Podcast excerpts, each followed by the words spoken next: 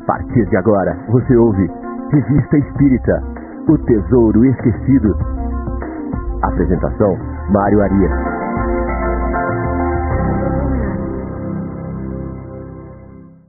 Olá, amigo ouvinte da Rádio Defran. Estamos de volta com o programa Revista Espírita O Tesouro Esquecido. Hoje é sábado, dia 9 de setembro de 2023. Estamos aqui iniciando a nossa programação de sábado, nosso sábado com Kardec. Sempre às nove da manhã, o Revista Espírito Tesouro Esquecido. Logo mais às dez horas, o Livro dos Espíritos em Destaque. E às onze horas, o Evangelho no Ar. Então vamos até o meio-dia. Não saia daí, temos muita coisa para tratar nesse sábado com Kardec. E a nossa programação da Rádio Defran não para do final de semana. Domingo, amanhã, sempre às nove horas da manhã, o Sementeira Cristã, com a Nara Calone e o Eurípides, e logo mais às 11 horas, no domingo, o Evangelinho, o nosso caçula, que é o nosso mais novo programa da Rádio Defran, voltado para os pequenos. Muito bem, 9 de setembro, estamos já enxergando a primavera, quem sabe com ela um pouco de chuva, não é? Para baixar essa poeira, tirar essa dica do inverno, e vamos que vamos, não é isso? Programa de número 168, estamos caminhando aí para o final do fascículo do mês de julho de 1861, um fascículo muitíssimo interessante, tivemos aí reflexões muito bacanas nas semanas que se passaram. Nesta semana também não estaremos com o chat, semana que vem já voltamos com o chat ao vivo, tá certo? Mas deixem aí o seu alô, mande aí o seu bom dia, diga de onde você é, conversem uns com os outros, interajam aí à vontade no chat que a casa é de vocês, tá certo? E vamos que vamos, programa de número 168, sem mais delongas, primeiro artigo do dia, variedades. Então, Kardec vai trazer aqui um relato extraído do Spiritual Magazine de Londres, na edição de abril de 61 daquele periódico. Interessante a gente perceber, né, nessa edição aí, Kardec colocou vários artigos de jornais e revistas aí do, do, do da, da, América, agora da Inglaterra ali, e o que, que acontece? Kardec usava desse expediente e a gente percebe ao ele colocar essas informações desses jornais e revistas, que havia uma grande quantidade naquele momento de jornais e revistas voltados para o tema espiritualista. É, então, isso depois, com o tempo, infelizmente, acabou que foi é, é, diminuindo esse processo, o interesse, então vieram as grandes guerras, né? a ascensão do materialismo, e aí depois esses periódicos que tratavam da, da, da, da de espiritualismo foram diminuindo as suas edições, foram encerrando, foram fechando, né, e hoje ficam aí a cargo de algumas doutrinas específicas, né, como é o caso da doutrina espírita, que ainda tem alguns periódicos, aí tem muita coisa que se produz, sobretudo no Brasil, mas essa grande massa que existia aqui, hoje já não existe. Mas Kardec vai trazer aqui, então, esse artigo extraído aqui, falando da história do senhor O, né, um gentil homem lá de Gloucester, é mais ou menos isso que se pronuncia essa cidade aqui, é, vai dizer que ele já tinha tido visões, era uma pessoa que apresentava ali visões. Quando ele muda para uma cidade chamada P, que eles também não identificam, em 59, né, cerca de 15 dias, ele começa a ter uma porção de visões à noite ali. Essas visões, elas são frequentes e ele começa a descrever essas visões noturnas. Então, elas começaram com raios de luz que entravam e iluminavam todo o quarto dele ali, é, passando pela janela. Ele no começo não dava muita atenção àquilo, ele imaginava que era alguma coisa de fora, né? um relâmpago, algum som, algum, alguma luz que vinha de alguma fonte externa ali, né? uma lanterna de um guarda, alguma coisa desse tipo. Então, não dava muita bola. Um certo dia, ele olhando essa luz, que ali entrava, ele olha na parede e ele começa a verificar formas ali. Então ele viu que se formava uma, uma rosa, depois formavam-se estrelas ali, e aí ele começa a relatar. Né? Na outra noite ele viu uma, uma misteriosa figura de anjos que estavam ali tocando trombetas. Né? Então ele começa a descrever esse tipo de coisa. Né? Ele fala que a visão desses anjos causou nele uma impressão muito profunda, causou uma impressão muito boa, uma sensação muito boa, que mesmo depois que essa visão se desfez, ele continuou com aquela sensação é, muito interessante que ele tinha sentido ali de calma, de paz e tudo. Na semana seguinte, uma nova aparição ali, a figura de um menino que, que, que, que abraçava um gato, então é um menino com um gato no colo ali, e também várias outras figuras apareceram ali, mas ele não conseguiu distinguir nessa oportunidade. Em março, ele vê o perfil de uma senhora, em volta num círculo luminoso ali, né? e ele imaginou ali, ele identificou a sua mãe naquela imagem, e, e depois ele viu uma outra senhora com um chapéu, daí ele vai descrevendo isso aqui. Né? Uma, duas noites depois, ele viu um, um bonito cachorro, um cachorrinho ali se manifestando, com um menino, junto um outro menino. Né? É, depois ele vê uma janela que não tinha uma delimitação ali, mostra-se uma janela para ele, não tinha uma delimitação dessa janela, ele tenta interpretar aquilo, e ele interpreta, segundo o jornal aqui, é, como se fosse um, uma, um prazo de vida dele, não sei de onde ele tirou isso, eles não falam aqui, poderia ser três meses ou três anos, né? fica só nessa interpretação aqui. Depois ele vai ver lá o rosto de um homem, depois ele vê duas crianças em abril, 4 de abril lá, ele vê o, o rosto e o busto de uma senhora que sorria para as crianças ali, vê um homem que ele identifica como um amigo que ele havia perdido há pouco tempo, ele vai relatando, 4 de abril, depois 27 de julho, ele vê uma mão dirigida para baixo, aí ele vai relatar em 12 de dezembro, em 13 de dezembro, em 15 de dezembro, e por aí vai. Ele vai seguindo esses relatos dessas aparições, sempre dando ali uma explicação do que é que ele viu naquele momento, do que é que ele pôde identificar ali naquele, naquele processo ali. Né? É... Depois ele viu um quadro de uma paisagem ali, né? uma, uma, uma paisagem grande que se figurou como se fosse um filme ali. Né? E aí é... ele vai terminando esses relatos e o jornal coloca aqui o que tem de particular que ele coloca em todos os relatos é que essas visões luminosas, normalmente a luz vem, clareia o quarto, de modo que ele pode ver os móveis. Ele consegue ver os móveis que estão ali. Quando aquele, aquela visão se vai, ele fica de novo totalmente no escuro ali. O jornal relata ainda que o senhor teve várias outras visões que ele não anotou. Chegou um momento que ele parou de anotar, aquilo era muito frequente e ele não, ele não, não anotou mais. Né? Muito bem. Ao termina aqui a, a, descrição dessa matéria que Kardec trouxe, desse artigo que Kardec trouxe no jornal, né? e aí Kardec começa a fazer as suas considerações sobre todas essas informações trazidas pelo senhor O. Então ele vai dizer lá, parece que nos há suficiente para nos permitir uma apreciação, e não pensamos que ninguém esclarecido sobre a causa e a natureza dos fenômenos espíritas possam considerá-las como verdadeiras aparições Olha só que interessante, né? Kardec dá uma olhada ali e ele fala: olha, não dá para considerar isso aí como verdadeiras aparições. É... Kardec tinha cuidado com relação a isso, né? tinha cuidado tanto para falar que são verdadeiras como para falar que não são verdadeiras. Aqui ele é um pouco mais incisivo, dizendo que, olha, isso não são aparições. Né? Todas as pessoas que têm um conhecimento, estão esclarecidas a respeito dos fenômenos, podem identificar aí que não são aparições. E aí a gente fica intrigado, fala, por que, que ele está dizendo que não são? Né? Ele relata daquela maneira, né, tão, tão clara a descrição dele, né, dessas experiências. Né? Então, por que Kardec estaria dizendo isso com essa segurança aqui? E aí ele remonta, a, a, ao, ele reporta ao primeiro artigo do mês de julho, que nós tratamos aqui há três semanas, né, há três semanas atrás. Nós tratamos do artigo em que ele fala das alucinações, do caráter das alucinações. Então, Kardec escreve o primeiro artigo do mês de julho, né, se vocês, aqueles que não viram o programa, podem voltar lá e assistir o primeiro, o primeiro artigo do mês de julho de 1861, Kardec faz um longo texto falando sobre as alucinações. É, então ele vai, ele vai ali naquela, naquela oportunidade, ele vai separar o que é alucinação, o que é alucinação mais imaginação, o que é de fato aparição. Então ele vai trazer esses caracteres que definem cada um desses processos. Então, ele vai mostrar ali né, que é, todos esses relatos do senhor é, têm muito é, a ver com os caracteres da alucinação que estão ali nela apresentados, né, naquele artigo apresentados ali. Né? Então, tem muita analogia com as figuras ali.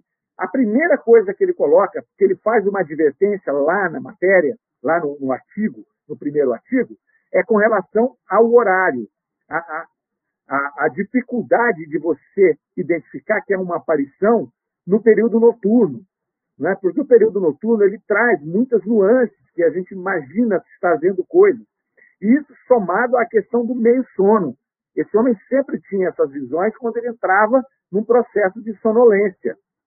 Então, Kardec vai colocar que essa é a primeira evidência que se tem né, ali. Kardec, naquela oportunidade, ele aponta, ele coloca, olha, os fenômenos que são que ocorrem quando você está dormindo ou quando você está em meio sono, a maioria deles, de fato, não são aparições.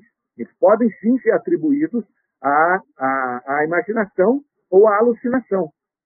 É, Kardec faz essa ressalva.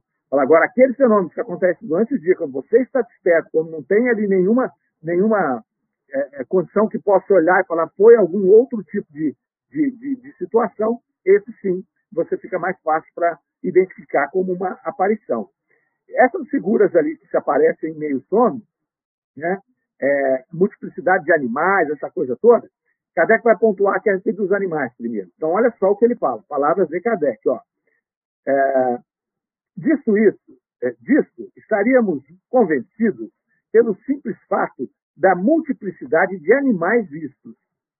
Sabe-se que não há espíritos de animais errantes no mundo invisível e que, consequentemente, não pode haver aparições de animais, salvo o caso em que um espírito fizesse surgir uma aparência desse gênero, com um, um objetivo determinado, o que não passaria sempre de uma aparência, e não o espírito real de tal ou qual animal. Ah, então, aqui é um ponto importante desse processo onde Kardec já identifica os caracteres de uma alucinação e vem trazer para nós. Então, ele já está colocando taxativamente aqui, ó. Sabe-se que não há espíritos de animais errantes no mundo invisível. Então, muito cuidado.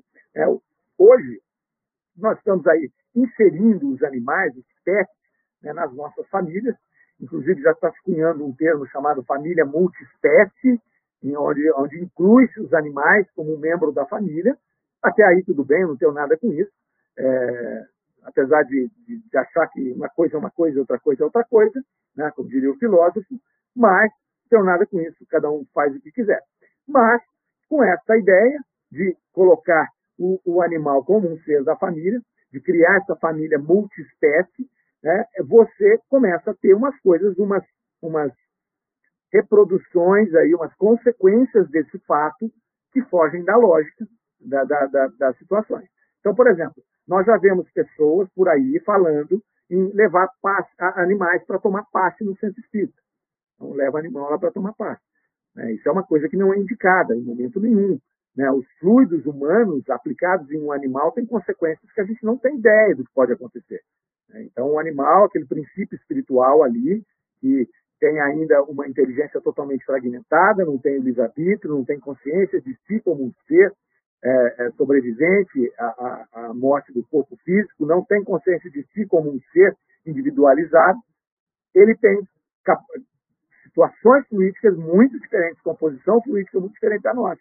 Então, não é indicado que se dê passes em animais, certo? Outra coisa que eu tenho ouvido por aí rumores, eu ouvi isso em Ribeirão Preto há uns dias atrás, de, um, de, um, de uma pessoa da USE estadual, que ele, nas andanças dele, viu, ouviu que alguns centros começam a falar em, na possibilidade de se fazer comunicações mediúnicas com animais. Né? Isso é uma coisa bizarra, uma coisa totalmente fora de qualquer contexto. E eu ainda perguntei para ele, para aí, me explica uma coisa, o médium late, ele vai latir, vai miar, como é que vai ser essa comunicação? Né? Ele vai traduzir a, a, a inteligência do animal para poder dar uma comunicação para a pessoa que está ali na frente. Onde nós estamos indo parar, meu camarada? O animal não tem inteligência, o animal tem uma inteligência fragmentada, o animal não consegue formatar uma frase, um diálogo, por favor né? Até o ponto de você amar o seu pet, normal, tudo bem, cada um né, expressa o seu amor do jeito que quiser, é louvável. Mas nós temos que compreender o que nós temos na nossa frente. Nós temos um princípio espiritual, num processo evolutivo, que está a milhares e milhares e milhares de léguas de ser um ser humano. Mas milhares de léguas de ser um ser humano. Não tem como comparar o princípio espiritual de um, de um animal com um espírito humano. Não tem como comparar isso. Basta a gente estudar lá no livro dos Espíritos, quando ele vai falar dos três reinos, da evolução dos animais. Nós não temos sequer no planeta Terra um ponto de continuidade entre o animal mais desenvolvido e o ser humano. Tamanha a diferença disso. Então, Kardec sugere ali, os espíritos sugerem, que esse processo evolutivo do último animal, do mais desenvolvido que nós temos aqui, o golfinho, o cachorro, o cavalo, o macaco, até o espírito humano tem uma distância tão grande que isso precisa muitas vezes ser elaborado, acabar de ser ajustado em planos superiores, em mundos superiores, nesses laboratórios, que nós não vamos aqui nos arriscar a, a nos aventurar a dizer como, que de fato é uma coisa que a doutrina espírita não esclareceu abertamente, mas só disse que esse, essa continuidade se dá muitas vezes em outros planos. E aí, quando a gente remonta a Júpiter, as informações dos mundos superiores, que eles falam de Júpiter, né? mas nós já tratamos aqui que não necessariamente precisa ser o planeta Júpiter. Eles estão dando uma descrição de como funciona um mundo superior, um planeta superior, um planeta elevado, um planeta feliz, e estão usando uma referência que a gente pode olhar, que a gente pode identificar, sobretudo lá no século XIX. Certo? Mas a descrição de um mundo feliz é absolutamente lógica, correta e tranquila, e lá existem animais que nos desenhos de Vitoriano Sardou aparecem, que, que de, demonstram ali parecer com sátiros ali da, da, da mitologia. Aqueles indivíduos que eram metade homem, metade animal. Então, você pode até extrapolar o pensamento dizendo que nesses mundos, e lá nesses mundos, nos explicam os espíritos que nós encontramos os homens, os animais, seus auxiliares e os vegetais e tudo mais. Quer dizer, a vida vai abrindo espaço para poder, todos os princípios espirituais estão em atividade e se desenvolvendo até estarem maduros o suficiente para alcançar a esfera nominal. Então, nesses mundos é que vai fazer, que vai acontecer desses animais serem mais desenvolvidos e animais que têm já uma inteligência muito mais ajustada, muito mais adaptada do que os animais que nós conhecemos, cuja inteligência é absolutamente fragmentada e incapaz de estabelecer um diálogo. Falem os amigos dos pets o que quiserem. Os animais não têm a condição de estabelecer um diálogo com o ser humano. Isto posto, voltamos a Kardec aqui, dizendo que não há animais errantes no plano espiritual. Ele está afirmando aqui com toda a investigação que foi feita. Não há animais. Então, não tente encontrar o seu pet no dia que você desencarnar. Esse princípio espiritual ele desencarna e ele é trabalhado para reencarnações imediatas, para continuar o seu processo. Ele não tem consciência dele mesmo, então não tem sentido ele ficar na erraticidade. Nós ficamos na erraticidade, que é o nosso verdadeiro mundo, uma vez que nós nos identificamos lá, então nós consigo compreender a minha individualidade e aí eu vou fazer os meus processos. Os animais não têm essa capacidade. Então, Kardec já coloca aqui que a aparição desse volume de animais ali já mostra claramente que não são aparições. E ele deixa claro aqui que quando uma pessoa vê um animal, se acontece isso, não é uma alucinação, né, ou alucinação mais imaginação, é fruto de uma materialização, de uma aparição desenvolvida por um espírito. O espírito foi lá e fez aquela aparição, né, uma modificação, modificação fluídica ali, parecer o animal com alguma finalidade. Isso Kardec deixa muito claro aqui. Né? Então ele vai falar que é, lá, o fato das aparições é incontestável, que existem aparições, né? mas é preciso guardar-se de vê-las em toda parte. Então, muito cuidado, ele está nos alertando aqui. Cuidado, senão tudo vira aparição. Senão tudo vira intervenção espiritual. Né? E a gente vê muitos espíritas com comportamentos dessa forma. Né? Então ele fica meio neurótico, meio fanatizado, e tudo é espírito aconteceu alguma coisa, nossa, os espíritos fizeram isso, como se os espíritos não tivessem nada mais para fazer a não ser ficar promovendo é, é, é, efeitos físicos perto de nós. Começa que isso é raro.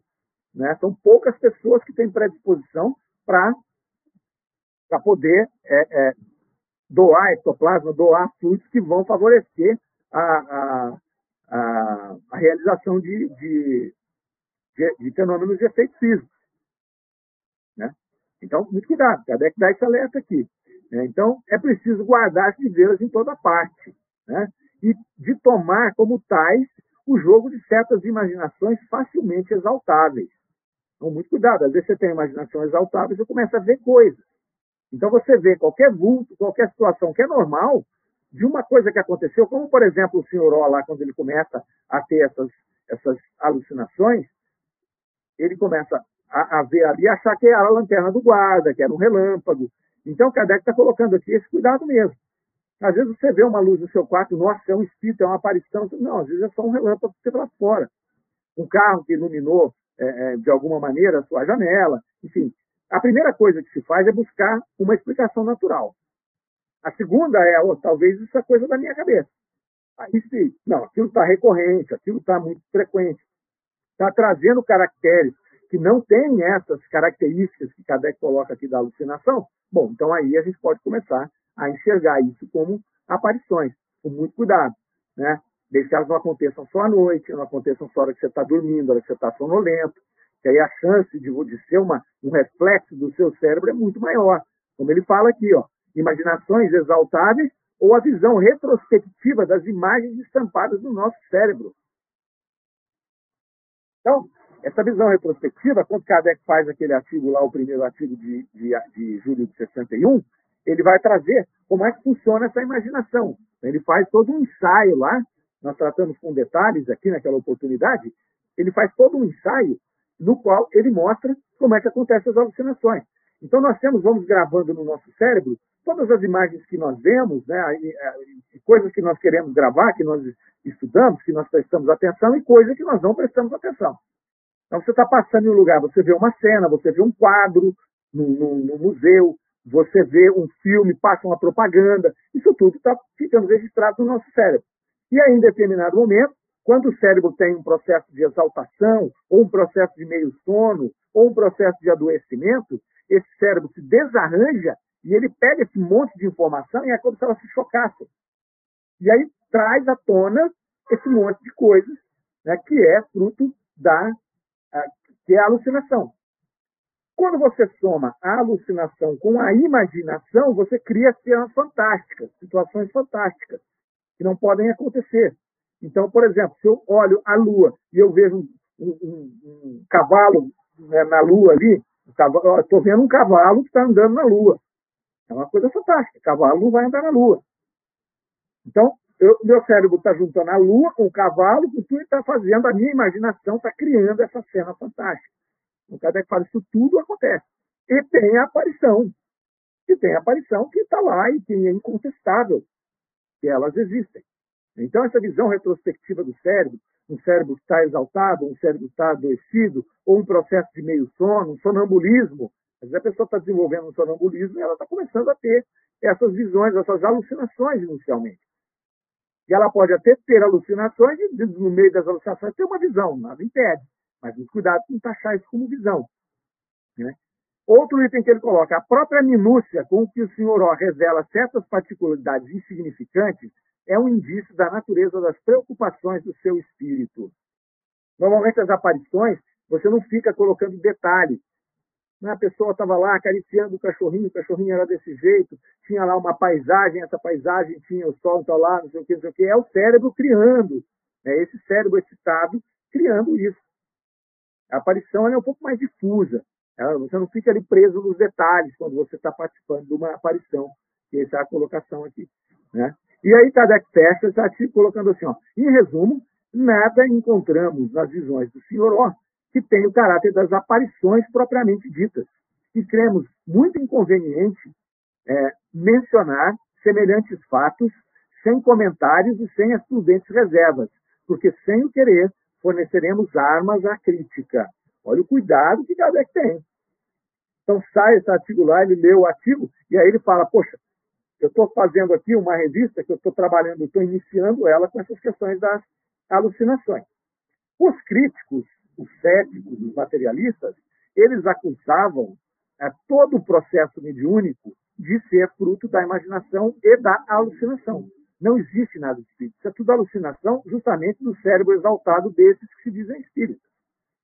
Então, Kardec tinha que fazer o quê? Ele tinha que desmontar esse argumento. E ele tinha que trazer argumentos melhores, mais favoráveis, para que essa, esse argumento dessas pessoas, genérico, pudesse ser, se não desmontado, é tipificado. Olha, tudo bem, existe a alucinação, Existe a alucinação mais a imaginação, que gera essas cenas fantásticas, e existe a aparição. E aí Kardec, naquela oportunidade, traz vários exemplos de aparições, e a gente tratou muito detalhadamente, porque a primeira parte do mês de julho ele traz vários exemplos, nós tratamos muito. Então vocês devem se lembrar lá é, do, do, da pessoa que estava no navio, que estava afundando, né? e ele vai no outro navio, se comunica com o capitão, e eles, eles são resgatados. Então, Kardec traz uma série de relatos ali que são relatos de aparições, que não tem nada a ver com imaginação, impossível ser a imaginação. Né? Do médico que recebe a visita da paciente dele, que estava no momento da morte, sai, eu morri nessa hora, do homem que vê a carruagem, ele estava num outro país, ele vê a carruagem com o pai e o irmão tombando, onde o pai morre e o irmão sobrevive, ele chega na cidade, depois vão contar para ele a história, ele já sabia o que tinha acontecido. Então, é Kardec vai nos explicar aqui na questão das aparições, ou o espírito do encarnado que vai ver se desloca até o local onde está o evento da aparição, ou o espírito que está lá, que vai aparecer, se desloca até o indivíduo que está encarnado, que vai ver a aparição. Então, tudo isso Kardec aponta. Mas ele coloca aqui claramente, eu não posso colocar aqui, publicar um negócio desse e não fazer as explicações, porque aí eu estou dando arma para crítica. Então não pode, não pode. Ainda que esteja lá no jornal, no jornal espiritualista, mas se o jornal não teve a condição de avaliar com mais profundidade, é a obrigação de Kardec aqui fazer isso. Esse era o critério kardeciano, né? que a gente adora, porque traz para nós essa segurança de que ele averiguava os fatos todos antes de trazer as informações. Pois bem, próximo artigo, os espíritos e a gramática. Um artigo interessante, Kardec ali é, vai apontar assim, olha, grave erro de gramática foi descoberto no livro dos espíritos por um profundo crítico que nos dirigiu a seguinte nota. Então, a gente vai falar, lei na página 384, item 911, linha 23 do nosso livro dos espíritos, é, o texto. Há muitas pessoas que dizem quero, mas a vontade apenas está nos lábios. Eles querem e ficam bem contentes. Que assim não seja. E aí ele coloca assim: se você tivesse escrito elas querem ficam bem contentes, que assim não seja, não creio que o francês teria lucrado? E ele continua: eu seria levado a pensar que o vosso espírito protetor e escrevente seja um fascista, que vos leva a cometer erros de linguagem. Apressai-vos em puni-lo e, sobretudo, em corrigi-lo. Então, esse é o, é o texto ali. Então, ele, ele faz uma análise ali gramatical, nesse trecho que a gente mencionou, e faz essa correção para Kardec, que o pronome não seria ele, seria ela. Pois bem. E aí Kardec vai fazer as suas colocações aqui a respeito disso. Ele começa falando assim, olha, lamentamos não poder enviar uma carta de agradecimento ao autor da, da, da observação, porque, sem dúvida, pela modéstia dele, né, para se furtar do testemunho do nosso reconhecimento, ele esqueceu de se identificar. Né? Então, ele escreveu lá um espírito protetor na carta. Né? Então, Kardec já foi aqui é, é, sarcástico, aqui, né? ele fala assim: olha, como parece que esse senhor, ou esse espírito, se dá ao trabalho de ler nossas obras, pedimos aos bons espíritos que o ponham nossa resposta sobre os vossos olhos. Então, Kardec foi aqui, ele fez uma brincadeirinha aqui, né? alguns momentos ele era um pouco sarcástico ali, porque ele não se aguentava, né? Então, o cidadão vai lá fazer uma correção numa obra de um terceiro, não se identifica. Né? Não se identifica. Então, no mínimo, é deselegante. Se eu estou fazendo uma crítica construtiva, né, se eu estou, olha, encontrei um erro aqui, corrija, né, ele se identifica normalmente. É que ele foi fazer uma troça lá com o espírito protetor, né? E aí não dava para se identificar. Era um fanfarrão, era um brincalhão ali. E aí Kardec vai então fazer toda uma descrição aqui, né, de que é, ó, é evidente que esse senhor sabe que substantivo pessoa é do feminino e que os adjetivos e os pronomes concordam em gênero e número com o substantivo que se refere. Então ele vai trazer a gramática ali. Né? E aí ele vai falar, é, infelizmente nem tudo se aprende na escola, né, nas, das questões da língua francesa. E aí ele pega lá uma série de gramáticas, uma série de livros de educadores franceses. Kardec era um educador. Kardec deve ter ficado muito chateado com isso aqui, não porque um espírito possa ter dado uma resposta com uma falha gramatical, a gente já vai ver isso aqui, né? mas porque ele, Kardec, era muito criterioso nas suas obras. Então imagina quantas vezes ele revisou isso. E não também porque não pudesse errar, ele erra e corrige. Ele corrigiu várias vezes as suas obras, não em erros gramaticais, acredito, mas, mas é, em coisas que ele achava que não estavam bem escritas, ele reescrevia. Kardec não tinha essa bobagem. Né? Mas ele vai falar lá, por exemplo, da gramática de Lomond, né, que, que tem essa situação, né, Renard ali tem essa frase, né, que, pode, que pode usar o eles ou elas ali nesse caso, né, e a, aí vai citando aqui vários outros, vários outros é, é, né, e, e, ele vai, o Bonifácio, ele vai citar várias pessoas que escreveram textos de análise gramaticais e que justificam tranquilamente o uso desse pronome desse jeito. Né? E aí vai falar lá, no final, a conclusão dele. Os espíritos que ditaram a frase em questão não são tão ignorantes quanto pretende aquele senhor. Né? Estaremos mesmo tentados a crer que sabem mais do que ele de gramática, embora não se preocupem muito com a correção gramatical. Os espíritos não estão nem aí com a correção gramatical, né? até porque eles estão falando por um instrumento que é o médium. Então, as questões gramaticais elas têm mais a ver com o médium do que com o espírito. O espírito está transmitindo uma ideia. E o médico está dando a, o médium está dando a roupagem dessa ideia. Ora, se tem um erro gramatical ali, a culpa é muito mais do médium do que do espírito. Isso não é escrita mecânica. Mas mesmo assim, mesmo na escrita mecânica, se o médium é muito ruim, o espírito vai escrevendo ali, pode ter. E o espírito não está nem aí com isso. O espírito não está nem aí com isso, está aí com a mensagem. Mas Kardec vai falar que não, não estava errado. Né? Não estava errado. Ele vai falar o exemplo de muitos dos nossos sábios. Muitos dos nossos sábios da nossa era não são grandes autoridades em ortografia.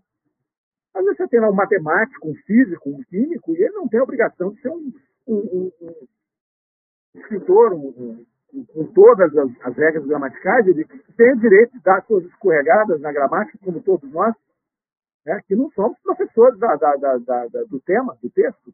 Né? Se, o sujeito é um escritor, um, um, um, um professor de gramática, né? aí tudo bem, ele é obrigado, por dever de ofício. Né? Ele, tem, ele tem uma margem menor para ser aceito o erro dele. Agora, um matemático, um físico, um, um pessoa de outra área exata ali, ele não se preocupa muito com isso. Desde outra, ele pode errar ali, está tudo bem. Então, coloca, o Kardec vai, vai trazer isso daqui e e fecha lá falando, é interessante, um prazer ver o trabalho que se dão os adversários do Espiritismo para atacá-lo em todas as frentes. Então atacava em tudo, até nisso, acha lá um pronome errado, ele quer destroçar a doutrina por conta de um pronome, né? É, tirando a credibilidade do espírito que trouxe a, a, a, mensagem, inclusive apontando como espírito protetor. Ah, esse espírito protetor seu é um farsante, está fazendo você errar na gramática. Sabe? Então atacava tudo. E Kardec falava, olha, apesar desses ataques, das armadilhas, de tudo, ninguém freia a doutrina. Ninguém freia porque ela é verdade, ninguém freia porque ela não é uma doutrina de um homem só. Ela é uma doutrina que foi trazida uma, pelas leis naturais da vida.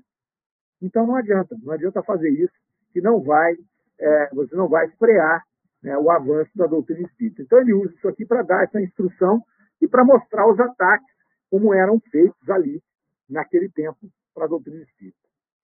É, próximo artigo, nós entramos aqui na seção dissertações e ensinos espíritas por ditados espontâneos. É, como nós já dissemos aqui também outra oportunidade, a, esse, esse, essa, essa seção da revista traz, como o texto já disse, por ditados espontâneos, ditados espontâneos de espíritos ocorridos na Sociedade Espírita de Paris ou encaminhados para lá de outras sociedades, de, outros, de outras agremiações espíritas, e Kardec faz uma seleção e publica aqui essas mensagens, né? mas, da nossa parte, quando lemos a revista espírita, temos que ler isso como a opinião dos espíritos. Né? Então, não como um texto doutrinário em si. Kardec, em algumas delas, faz algum comentário, em outras não, ele só coloca ali, mas cabe a nós, quando estamos lendo as dissertações de ensinos espíritas, entender que isso é uma opinião de um espírito. E aqui a gente começa a identificar os espíritos. A gente começa quando vai lendo a revista Espírita, vai lendo ano, ano, ano, mês, mês, mês, volta para ler um, um, artigo, vai para ler outro, vai fazer um estudo, recorre a, a, a, textos como esse, você começa a identificar as características, o estilo de linguagem de cada espírito que vai se comunicando. Né? Essa mensagem que nós vamos tratar aqui hoje é uma mensagem muito boa, muito boa, excelente, né, ditada por ninguém mais, ninguém menos que Erasto. Erasto e Timóteo. Não são dois espíritos. É raro é raro a gente ver é, dois espíritos se unirem para fazer uma comunicação, mas tem algumas na, na revista espírita que assinam dois espíritos. Essa aqui é de Erasto. É, Kardec não dava muita bola, a gente já falou também sobre pela, pela assinatura do espírito. Mas é interessante que quando tem essa assinatura que ele coloca aqui, se você pegar todas as mensagens de Erasto e começar a ler, você vai ver a sinergia, o estilo, a forma de falar, a profundidade de pensamento, os temas abordados. E você consegue, se você começar a ler frequentemente, você consegue identificar uma mensagem a ponto de você começar a ler e falar, isso aqui é Erasto. Eu confesso que eu comecei a ler isso aqui hoje, para preparar aqui o nosso programa, e eu, no meio do caminho, falei, isso aqui está me parecendo um espírito, ou Erasto, ou Santo Agostinho, Fênelon, mas era Erasto. Era. Então você começa a identificar. Né? O senhor Jobá tem umas que são bastante, bastante é, interessantes. Lamené, que você começa a identificar ali o espírito Jorge. Começa, você começa a ler, isso aqui é do Jorge. Isso aqui tem a cara do Jorge, esse, esse, esse texto aqui. É, e aí você vê as, os médiums, é, muitas vezes, são o mesmo que escreve pelos dois. Esse aqui é o senhor Dambel. O senhor Dambel, o Jorge que recebia era a senhora Costel, que recebe outros santos, que recebe lá ah, alguns escritores, se não me engano, recebe Fenelon também. O senhor Didier aqui recebe Fenelon. O senhor Sabor recebeu aqui Fenelon também. Não vai se alternando esses médios. Mas ele vai falar aqui, esse nosso primeiro ditado espontâneo, vai falar do papel dos médios na comunicação. Olha que importante, olha que interessante isso aqui. E aqui a gente vê uma lógica, né? eu não vi escorregadela nenhuma aqui, nada que Kardec depois não, não colocaria no livro dos médios e que não é, daria o seu aval aqui.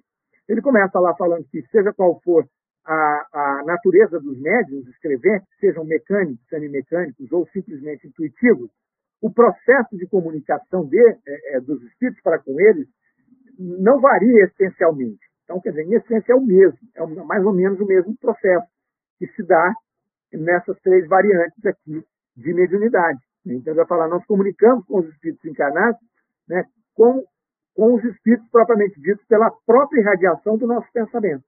Então, está declarando aqui que, claro, que salvo uma outra especificidade de cada uma dessas atividades aqui, médios mecânicos, semimecânicos ou intuitivos, tem alguma particularidade, mas em essência é o quê? É o espírito se comunicando em pensamento com o espírito do médium. E ele vai falar: nós comunicamos com o espírito encarnado da mesma maneira que nós comunicamos com os outros espíritos, com os espíritos desencarnados, né? com os espíritos que estão na erraticidade ali, pela simples irradiação do pensamento.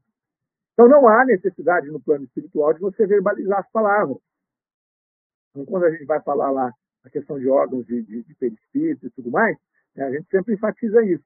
Não tem órgãos, por exemplo, nós temos cordas vocais, né, nós temos aparelhos em nós, nós temos o, o tímpano, a audição, que vai levar para o cérebro todas as terminações nervosas.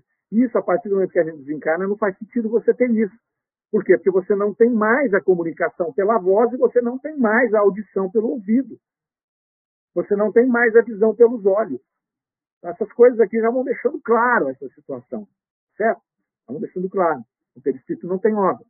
Mas ele se apresenta com órgãos alguma hora. Ora, isso aí é o espírito que está plasmando aquilo por alguma situação que lhe interessa naquele momento, ou por conta da, da, ainda do seu grau de materialidade. Ele não consegue conceber a vida como um espírito. Ele precisa de ter alguma materialidade, porque senão ele não consegue se comunicar, não consegue existir. Então ele mesmo acha que ele tem cordas vocais, que ele tem ouvido, que ele ouve por aqui, que ele vê. Né? No plano espiritual não acontece isso, é o que ele está dizendo aqui. A simples irradiação do nosso pensamento é assim a comunicação no plano espiritual. E aí vai falar: os nossos pensamentos não necessitam de vestimenta da palavra para serem compreendidos pelos espíritos. Olha que legal. Não necessitam da vestimenta das palavras. Olha que coisa bacana isso. Nós precisamos da vestimenta das palavras. Para eu me comunicar com vocês, eu tenho que escolher as palavras que eu vou falar. E vocês aí, você tem que conhecer essa vestimenta da palavra e fazer a decodificação para entender o que eu estou falando. Porque aqui, o que eu estou falando para você, eu não consigo encarnado irradiar o meu pensamento para vocês aí de casa. Mas eu preciso usar a palavra. Então eu tenho que fazer isso. Então eu pego o meu pensamento, eu visto o meu pensamento com as palavras e uso as minhas cordas vocais para emitir essas palavras. Vocês aí usam o seu aparelho auditivo para captar essa vestimenta que eu estou mandando, né, esse código que eu estou mandando. Você vai decodificar essa vestimenta, pegar, tirar essa vestimenta da palavra e transformar ela na ideia. E aí sim eu consigo transmitir o meu pensamento para você, nesse momento. É um processo interessante a comunicação. É muito interessante essa comunicação. No caso, o Espírito está dizendo aqui, nós nos comunicamos, não tem isso. Eu lanço a ideia, eu não preciso das palavras. Vai vendo a dificuldade do processo mediúnico. Nós somos seres humanos, estamos encarnados, um cara intuitivo. O cara joga uma ideia para mim, eu tenho que pegar aquilo ali, não tem a vestimenta da palavra. Ele está irradiando uma ideia para mim. E aí eu tenho que passar aquela ideia para frente. Por isso que tem que trabalhar a intuição, tem que trabalhar essa decodificação. porque é diferente do meio que a gente se comunica aqui enquanto encarnado. Quando a gente estiver desencarnado, ok, nós vamos já recobrar essa forma de nos comunicar pela irradiação do pensamento, mas aqui não é assim que funciona. É, então aqui a, a, banda toca de outro jeito. Aí ele vai falar, ó, todos percebem o pensamento que lhes desejamos comunicar, simplesmente porque dirigimos esse pensamento em razão de suas faculdades intelectuais. Olha que coisa importante aqui. Então o Espírito está falando que a, o ser humano, com as suas limitações do corpo físico, que são do cérebro para poder repassar a informação, entendem esse pensamento, por quê? Porque o, o, o, simplesmente que lhes dirigimos o pensamento em razão das suas faculdades intelectuais. Então, o Espírito vem se comunicar aqui através de mim, suponhamos que eu seja médium, e eu tenho as minhas limitações intelectuais. Não adianta o Espírito irradiar para mim pensamentos que o meu intelecto não está preparado para receber. Eu não tenho como transmitir a mensagem. Eu não vou entender. É a mesma coisa se eu começasse a falar em aramaico aqui, se eu soubesse falar em aramaico, e começasse a falar em aramaico para vocês. Vocês não captariam mais a minha mensagem. Por quê? Porque a roupagem que eu estou usando não está acoplada ao intelecto de vocês. A não ser que haja aí algum filho de Deus que saiba falar aramaico, eu não sei. Né? Certo? Então é bacana essa colocação desse espírito aqui, vai deixando claro para nós como funciona o processo. Né? Isso significa que tal pensamento pode ser compreendido por tais e quais conforme o seu adiantamento, ao passo que em outros, tal pensamento, não despertando nenhuma lembrança, nenhum conhecimento no fundo do seu coração ou do seu cérebro, jamais é por eles percebido. Então, o Erasto está colocando para nós aqui a dificuldade que se tem de fazer. Então, o espírito tem que é, se acomodar àquele aparelho que ele está usando. Não adianta eu irradiar ideias que ele não conhece, porque ele não vai saber, jamais ele vai conseguir fazer isso. E o interessante aqui, ele vai falar para a gente em algum momento, é que às vezes é possível ele fazer uma conexão com os médios mais sensíveis ou com os médios mecânicos, por exemplo, fazendo essa irradiação do pensamento com o pensamento que ele tem de outras encarnações, ou seja, que não estão aqui nessa nesse composto cerebral dele. Porque é mecânico. No intuitivo já é difícil. O intuitivo eu tenho que usar o que eu tenho na minha cabeça. Não dá para eu fazer diferente ali. Aí ele continua. Nesse caso, o espírito encarnado que nos serve de médium é mais adequado a transmitir o nosso pensamento aos outros encarnados, embora não compreenda do que o espírito desencarnado e pouco adiantado poderia fazer. Se fôssemos forçados a, a, a recorrer à sua intervenção, porque o terreno põe seu corpo como instrumento à nossa disposição. E o Espírito Errante não pode fazer.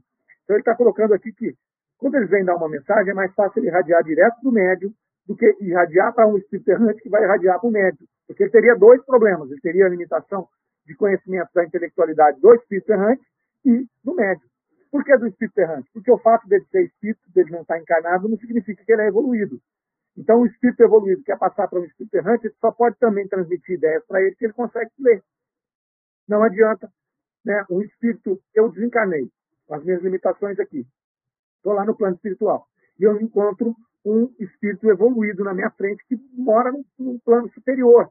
E ele tenta narrar para mim o que acontece no plano superior, como é a economia, a economia do, do, desse planeta em que ele vive. Né? A economia que estou dizendo aqui é, é, a composição do planeta, a constituição, como é que funcionam a, a, as leis que regem a, a, estrutura daquele planeta. Eu não tenho referência para saber isso.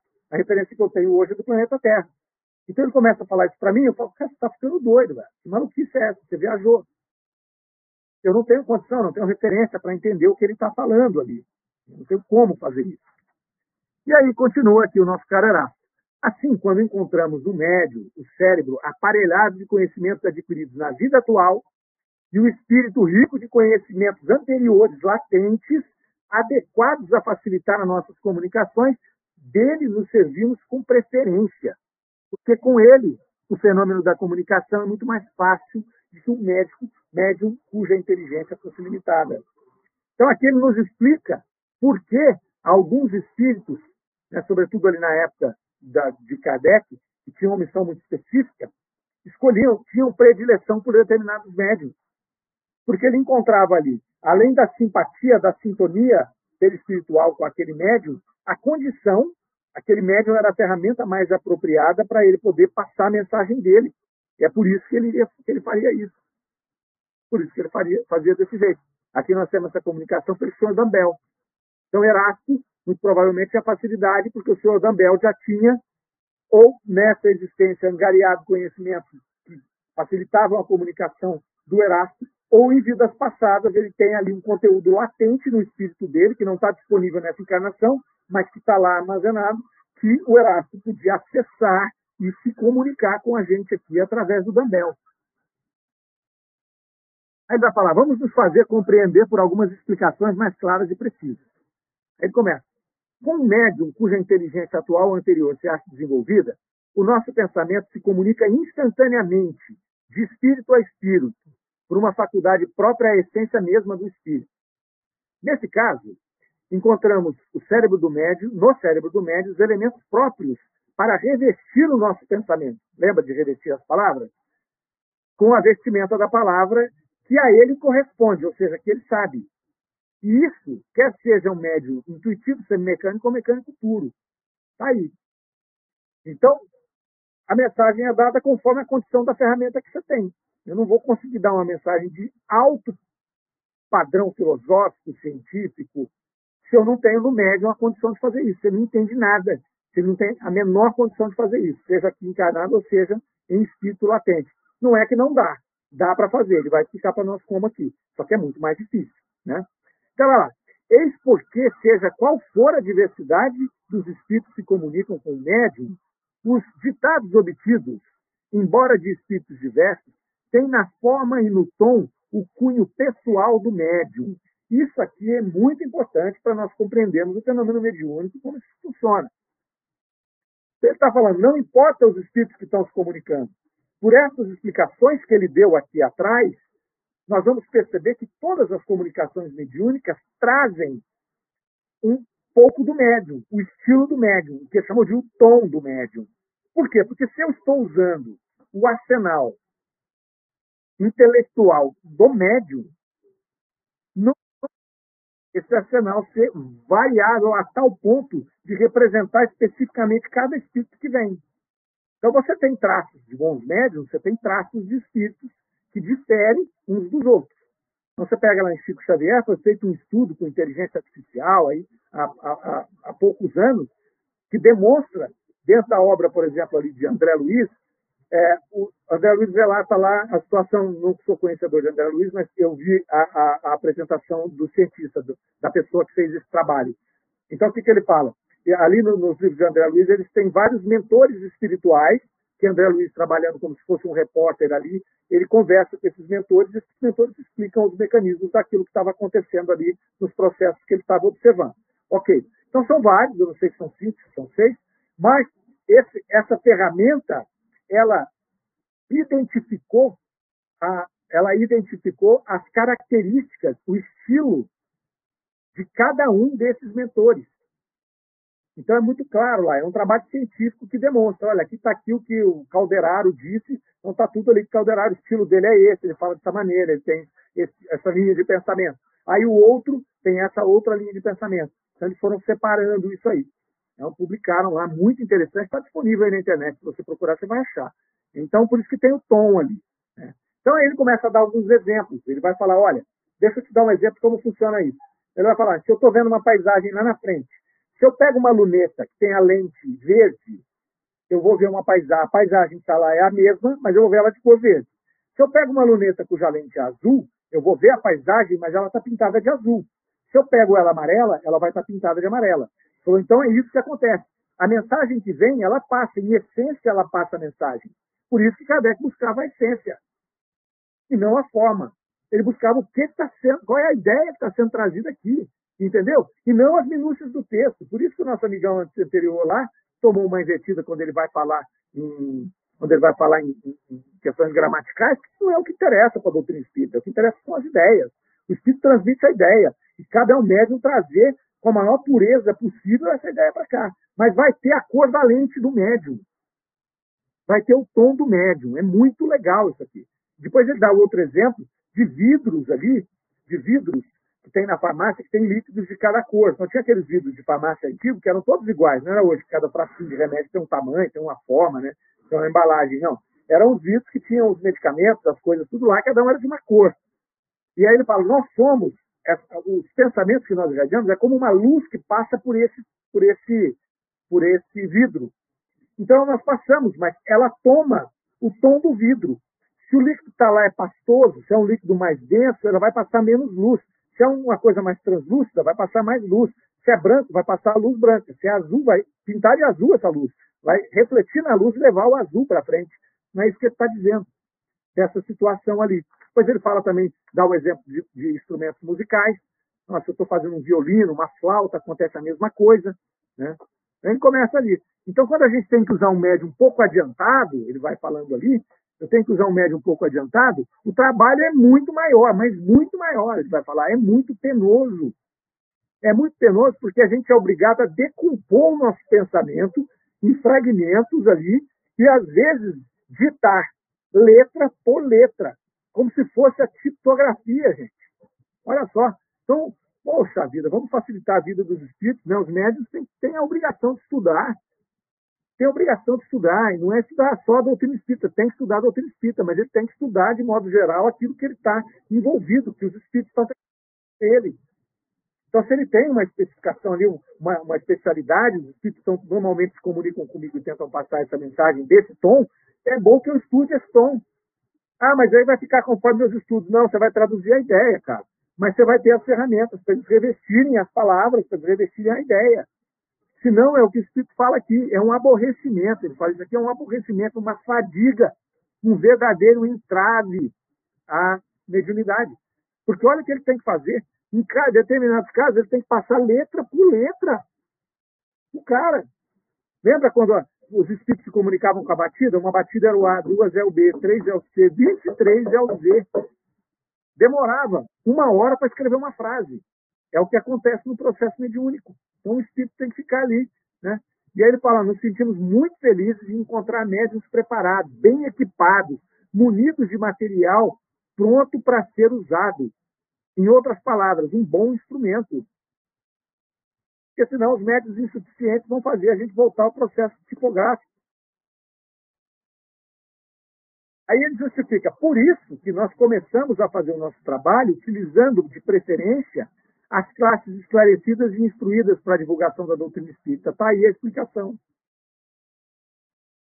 Não é porque eles querem elitizar a doutrina espírita, que eles queriam elitizar naquela época, porque eles precisavam de pessoas cultas. Pensa bem, hoje a informação ela é mais fácil de circular, naquela época não. Então, você tinha uma quantidade enorme de pessoas analfabetas, de pessoas com pouquíssimo conhecimento intelectual, e você tinha alguns ali que estavam nas classes mais esclarecidas, e foram esses que foram utilizados primeiramente. Para que o espírito não tivesse que ficar soletrando para o médium a mensagem. Assim não acaba nunca esse negócio.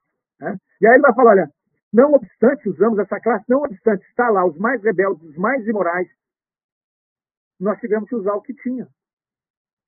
Porque eu precisava da ferramenta. E nós deixamos o trabalho pesado das comunicações ali, é, de, de, das manifestações de efeitos para os, ele chama de é, pelotiqueiros, nem né, pouco adiantados. Aqui não tem realmente outra forma de trabalhar, não ser braçal né, não se desenvolveu em nada, então, quer dizer, a única coisa que ele faz é um trabalho braçal, esses ficaram encarregados dos fenômenos físicos.